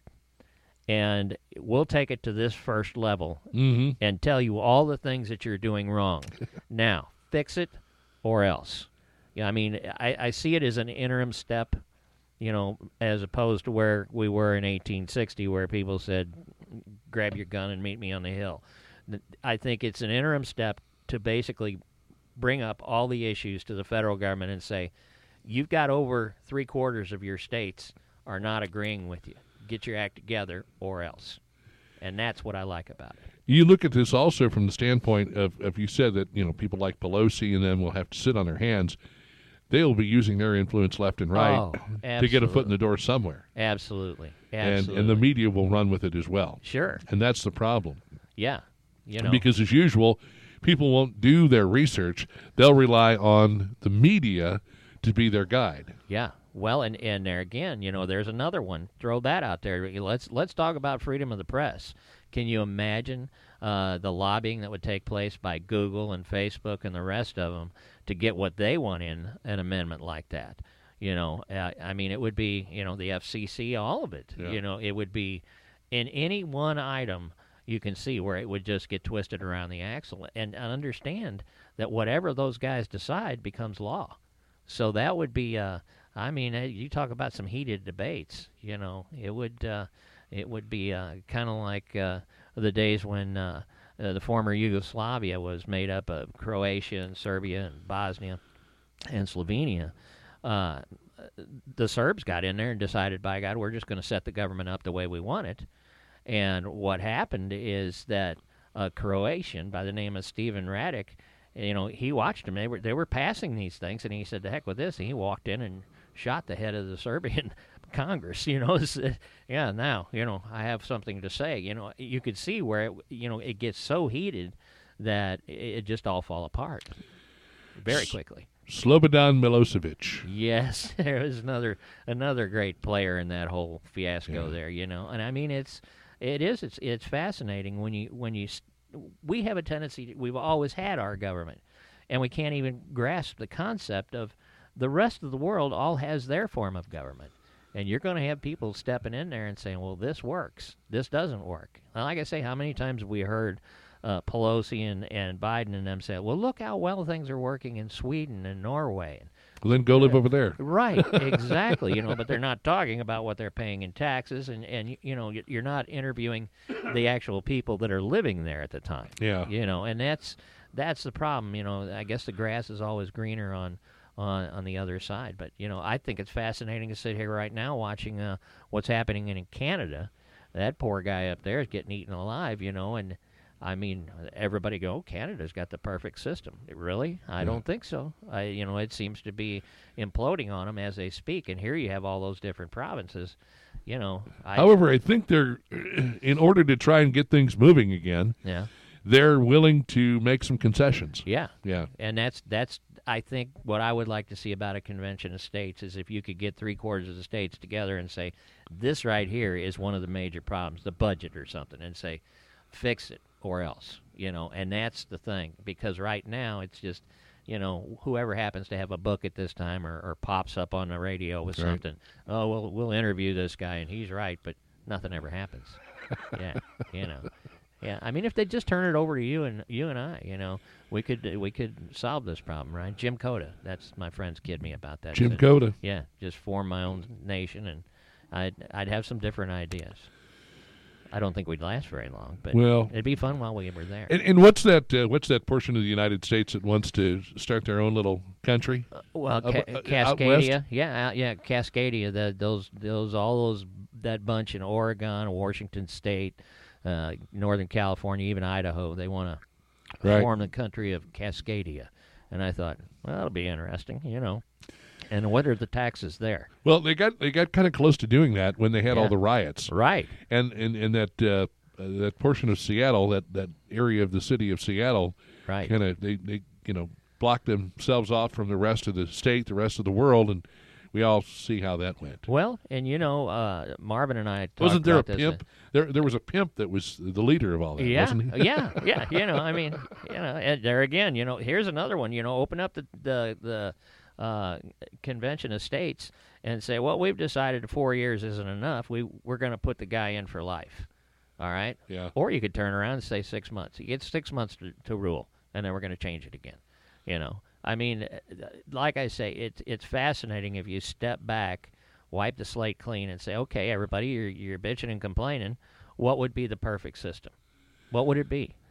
And wouldn't that be fascinating to sit down and try and, tell me, draft me something better than what we have. That would be the trick. And wouldn't it be fascinating to hear all the harebrained ideas that people would come up with? Well, now to them, those sorts of things make sense. Sure. Absolutely. Like I say, the whole socialist movement with the utopian socialists, they thought everybody ought to live in a commune and, smoke a little weed, drink some wine, everybody happy, everybody works, but, if you don't feel like working today, you don't do it, I mean. Pilgrims went through that. Well, yeah, I mean, and it's fascinating, in that you had John Winthrop come into Massachusetts Bay and everything was religious, and you had to be, toe the line from a religious standpoint, and you had people peeking in everybody else's window to find out that make sure they weren't doing anything sinful that could bring down sin on all of us. So, we've experienced a lot of different forms of government ourselves, and I think one we came up with was pretty damn good, and it seems to, have worked fine until just recently when things have jumped the tracks, and it's all because of interpretation. Well, this is what they really meant. No, it isn't. No, it isn't. It's like that old under the guise of safety. You know, yes. We do things under the guise of safety. Right. And that's how we get things changed, because we don't want people hurting themselves. We don't want people killing themselves. Right. You know, you weren't worried about me when I was being born back in the mid-'60s and all the things and all the problems and all the issues. And come around now, I'm 56 years of age. And it's so funny because I went to the store the other day. What did I buy? I bought a box of candy for my wife for Valentine's Day, and she was feeling under the weather, so I got her some Alka-Seltzer Cold Plus. Yeah. I scanned the Cold Plus. I couldn't pay for my purchases because somebody from Walmart had to come over and approve it. And approve the fact that I was buying it, you know? Yeah. And then I got talking to the lady. I said, "Does this ever bother you?" She said, "It bothers me all the time." She says, "I can remember a time when it was okay for us to, you know, hurt ourselves and learn from our mistakes. And now we've got somebody running around behind us all the time thinking that this is the best way to do things." Well, exactly. I got bad news for you. Hey, make sure you take some time to join us tomorrow over on Lake TV. We're going to be filming tomorrow. Join us for the new show on Thursday at 7 a.m., 5 p.m., and 11 p.m.,